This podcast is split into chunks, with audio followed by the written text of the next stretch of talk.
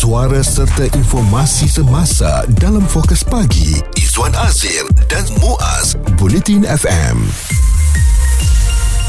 tak ada persepsi ah, sebab ramai juga yang buat persepsi kononnya MRSM ni uh, banyak memfokuskan kepada kelompok-kelompok elit uh, uh, sebenarnya dalam kita punya rekod pun tak sampai 20% pun uh, uh, yang T20 ni uh, B40 dan M40 adalah yang majoriti. B40 lebih daripada hampir 70% uh, uh, masih lagi mengekalkan matlamat dan falsafah uh, MRSM itu kenyataan yang telah pun dikeluarkan oleh pengurusi Majlis Amanah Rakyat MARA Dato Ashraf Wajidi Dusuki yang mana um, ia menjadi satu perdebatan yang hangat apabila ada cadangan yang telah pun uh, diberikan yang mana maktab rendah sains MARA ini uh, dicadangkan untuk mereka yang berada dalam golongan T20 untuk uh, bayar apabila nak memasuki MRSM tetapi pada dasarnya apabila ini menjadi satu perbualan yang hangat uh, melihat kepada kewujudan kewujudan MRSM itu sendiri sebenarnya adalah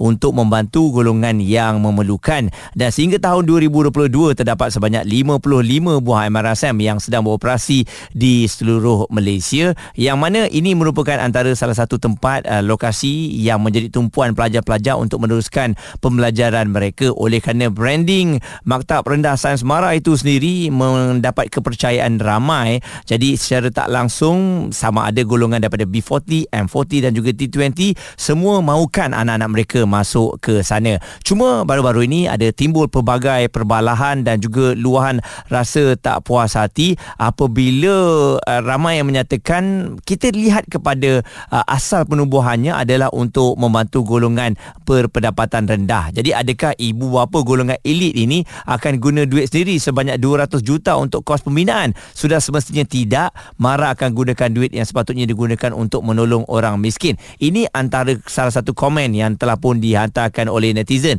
dan ada juga yang mengatakan MRSM ini adalah simbol darjat dan prestij yang orang kaya pun nak dapatkan. Biasiswa kazanah, marah dan sebagainya patut bagi orang susah tapi sebab ada prestij orang kaya pun berebut.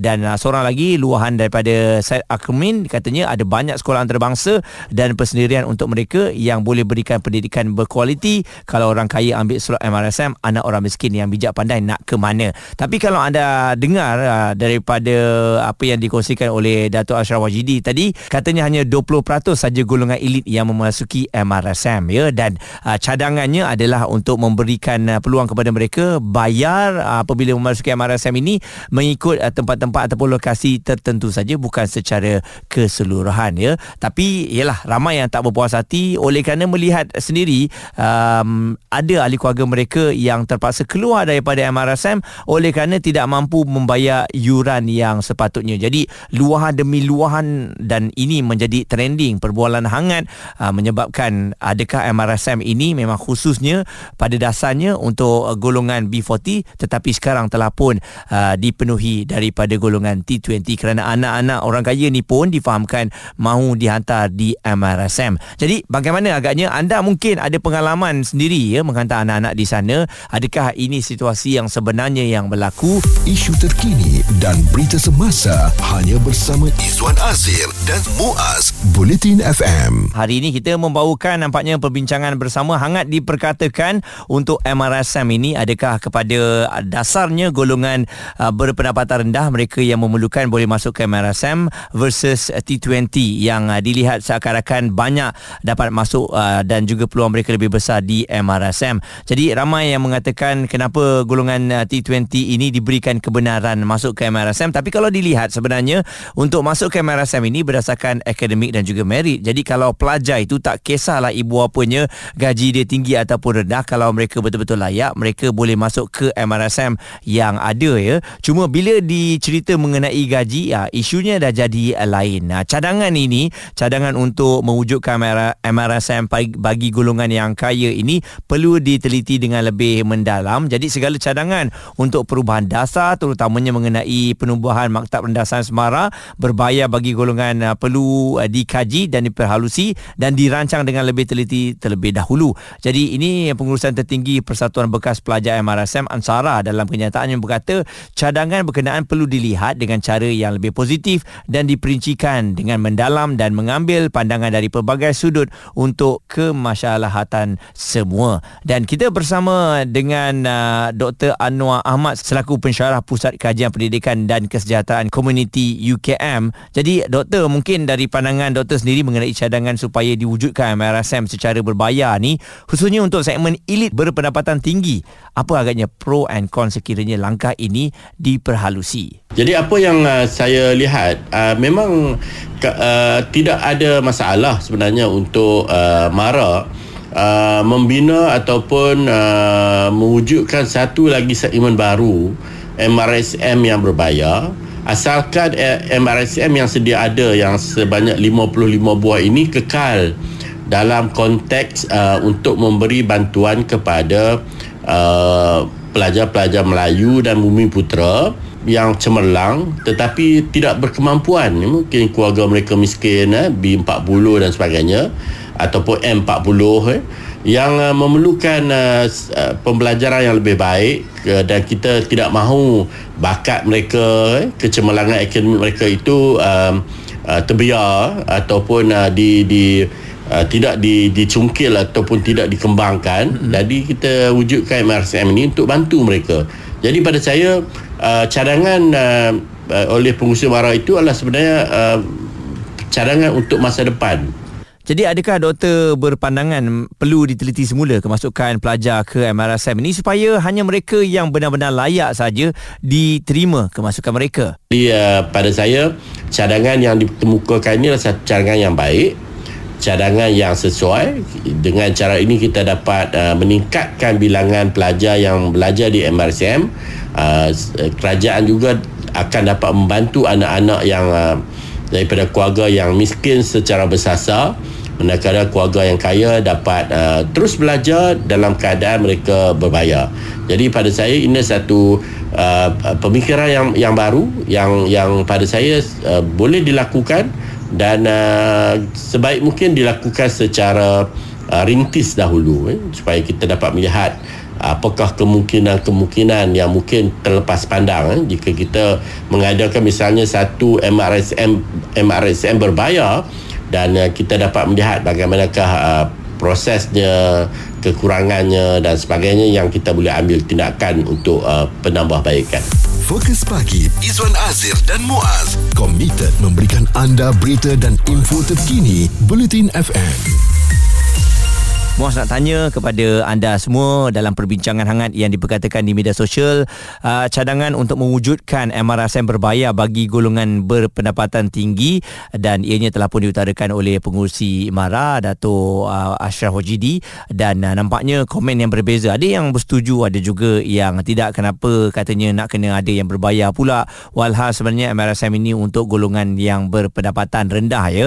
Dan uh, kalau dilihat kepada cadangan ini respon bantuan yang diberikan oleh tokoh pendidikan negara Tan Sri Alimuddin Muhammad Dom berkata idea MRSM berbayar ini bagus namun kerajaan perlu menetapkan hanya pelajar yang, mempunyai kelayakan akademi dan kokurikulum ditetapkan saja layak terima masuk. Menurutnya langkah itu penting bagi memastikan kualiti pelajar MRSM adalah selari dengan matlamat asal penubuhannya yang bertujuan melahirkan golongan profesional dalam bidang dalam bidang sains dan teknologi di negara ini. Sebab itu ramai di antara anak-anak kita dan juga ibu bapa yang memang memandang ataupun melihat MRSM ni antara salah satu tempat yang harus pergi dan oleh kerana itu uh, ketekunan mereka belajar untuk berada di sana dan kita nak terus dengarkan uh, pandangan daripada Dr. Anwar Ahmad selaku pensyarah Pusat Kajian Pendidikan dan Kesejahteraan Komuniti UKM bagaimana pula antara jurang daripada segi kualiti pelajar keluaran MRSM ni doktor jika dibandingkan dengan sekolah yang lain Uh, tetapi ini tidak bermaksud bahawa sekolah harian kita pada hari ini uh, berada di dalam keadaan yang tidak baik. Eh. Uh, kualitinya sedang dipertingkatkan dan kita tahu bahawa uh, banyak sekolah-sekolah harian kita juga telah menghasilkan keputusan peperiksaan yang cemerlang uh, di mana ada yang muridnya semua 100% lulus dengan baik ada yang cemerlang eh, dan pada saya tidak ada perbezaan lagi dari segi uh, kualiti Uh, tetapi bergantung kepada uh, sejauh mana anak-anak kita, murid-murid kita ini mempunyai keazaman, disiplin, uh, kemahiran belajar yang kuat. Ya. Jadi siapa yang berusaha dia pastilah akan akan berjaya. Tetapi pada saya kepada anak-anak yang memasuki MRSM ini mereka mendapat kelebihan.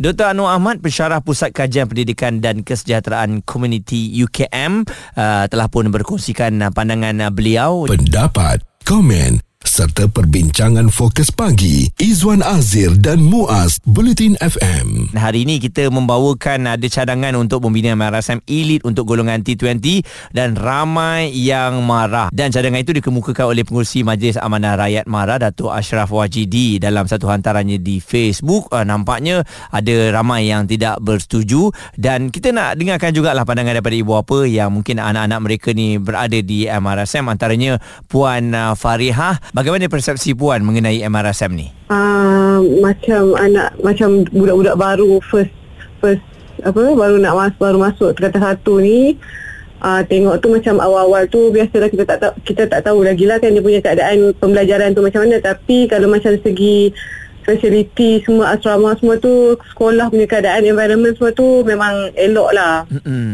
Dan uh, uh. anak puan MRSM mana puan?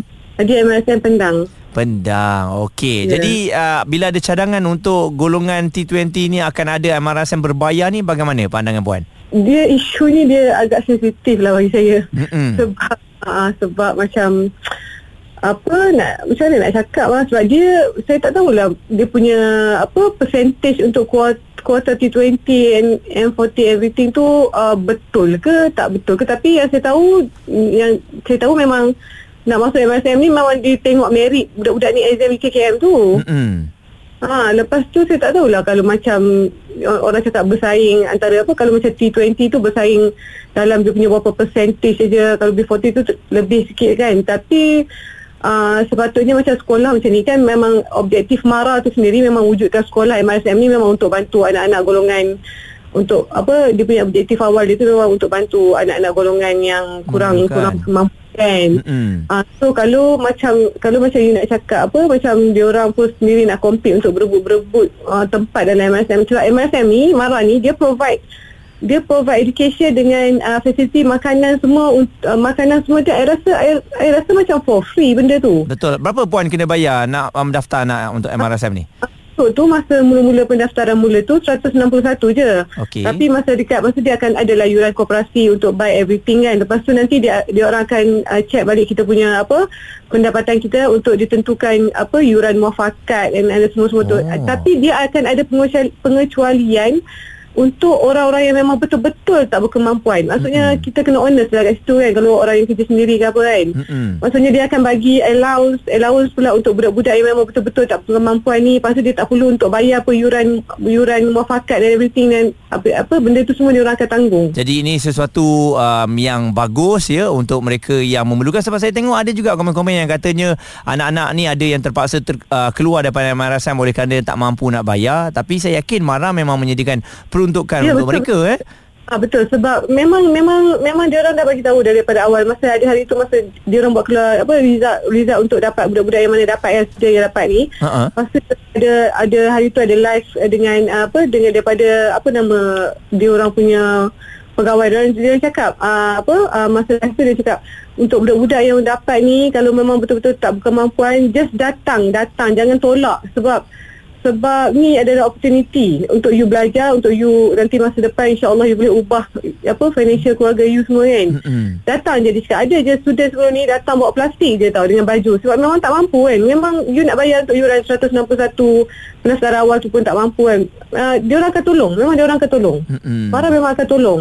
Okay. so macam kalau macam you nak buat kalau rasanya macam nak buat untuk golongan T20 asing pula kan saya tak tahulah kalau nanti takut dia saya takut dia akan ada apa macam Mm-mm. Ada gap ya? Sepatutnya Ya, ada- ha, gap. uh, bila dah ada Mara ni mereka yang berpendapatan tinggi T20 dan juga B40 ni bila bergabung mungkin akan mewujudkan suasana yang lebih harmoni eh ya betul betul betul. Sebab dia dia dia macam budak-budak ni bercampur. Bercampur dia, yes. Ah dia boleh kalau macam tu kalau macam you um, kalau macam dia orang wujudkan apa pengasingan macam tu Asingkan tu nanti dia akan memang akan jadi macam ada gap lah. Mm-mm. Ha, ada gap macam ni macam uh, tiba-tiba uh, awak awak uh, apa Ha. produce- MRSM T20 ke ah, dah jadi lain pula ya Saya MRSM mana? Ah, Okey, saya daripada MRSM tu. Awak pula production daripada MRSM mana? Saya daripada MRSM B40 yang macam tu. Ah, kan. okey, Macam okey. tak ada, ah, macam tak kena. So, tak tahulah macam bagi pendapat saya macam tu lah. Respon yang diberikan oleh seorang ibu ya jadi um, kurang bersetuju uh, kalau mewujudkan ada dua ya um, level yang berbeza lah kan betul juga contohnya MRSM itu dibina di Mon Kiara contohlah kan uh, jadi uh, awak MRSM mana Mon Kiara awak MRSM mana Pendang dah mewujudkan jurang yang sangat ketara saya rasa tu tapi tak apa uh, ini hanyalah cadangan dan pastinya kajian uh, perlu dilakukan Suara serta informasi semasa dalam Fokus Pagi Izwan Azir dan Muaz Bulletin FM.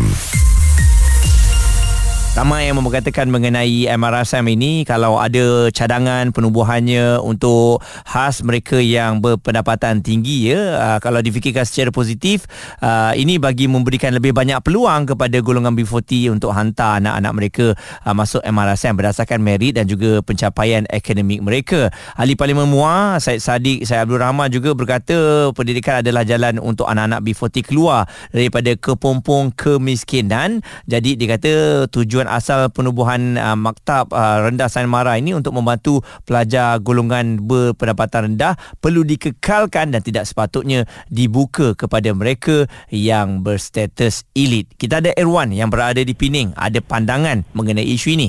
Pada saya untuk uh, MRSM yang memerlukan satu kelas khas untuk T20 ataupun yalah, yang yang golongan-golongan elit ni saya apa yang saya rasakan adalah tak diperlukan sangat pun sebab Hmm. hmm. kita ke arah pendidikan percuma kan jadi kita tak tak perlu semua tu Mm-mm. jadi uh, apa yang kita perlukan adalah persediaan daripada peringkat awal tu sebelum kita ke melangkah ke MRSM di mana kerajaan perlu memberikan bantuan agar-agar agar uh, pelajar-pelajar ni mempunyai keperluan yang setara dengan pelajar-pelajar T20 ni. Segala bantuan ni akan dapat meningkatkan lagi persaingan di antara B40, M40 dan T20 ni.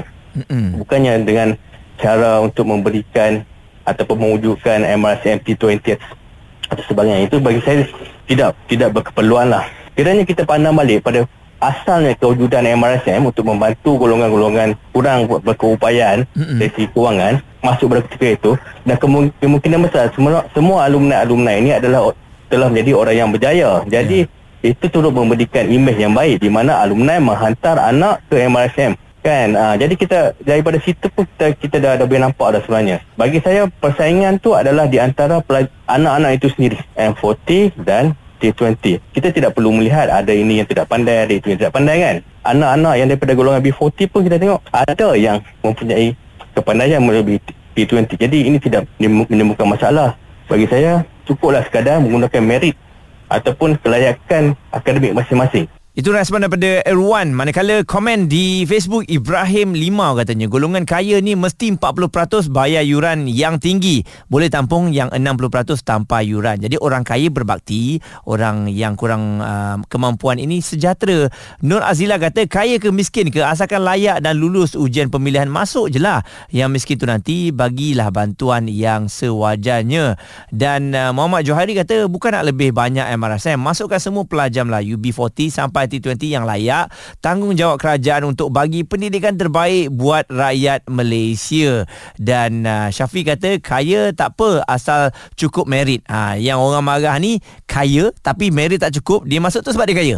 Jadi itu yang menjadi perbualan hangat ya. Jadi saya yakin um, kerajaan uh, dan mereka yang bertanggungjawab lebih arif memikirkan perkara ini terutamanya MARA. Dan ini hanyalah sekadar cadangan daripada pengurusinya. Dan uh, terima kasih juga kepada rakyat rakyat Malaysia yang begitu cakna sekali uh, mengenai perkara ini dan sedar mengenai kepentingan MRSM itu sendiri untuk membantu golongan yang memerlukan. Jadi selamat maju jaya kepada adik-adik kita semua yang sedang belajar di MRSM dan juga yang uh, akan masuk ke sana serta ibu bapa insyaAllah yang dapat uh, silalah masuk janganlah tolak dahulu ya kerana pastinya ada pelbagai bantuan yang akan diberikan kepada adik-adik semua. Isu terkini dan berita semasa hanya bersama Izwan Azir dan Muaz Bulletin FM.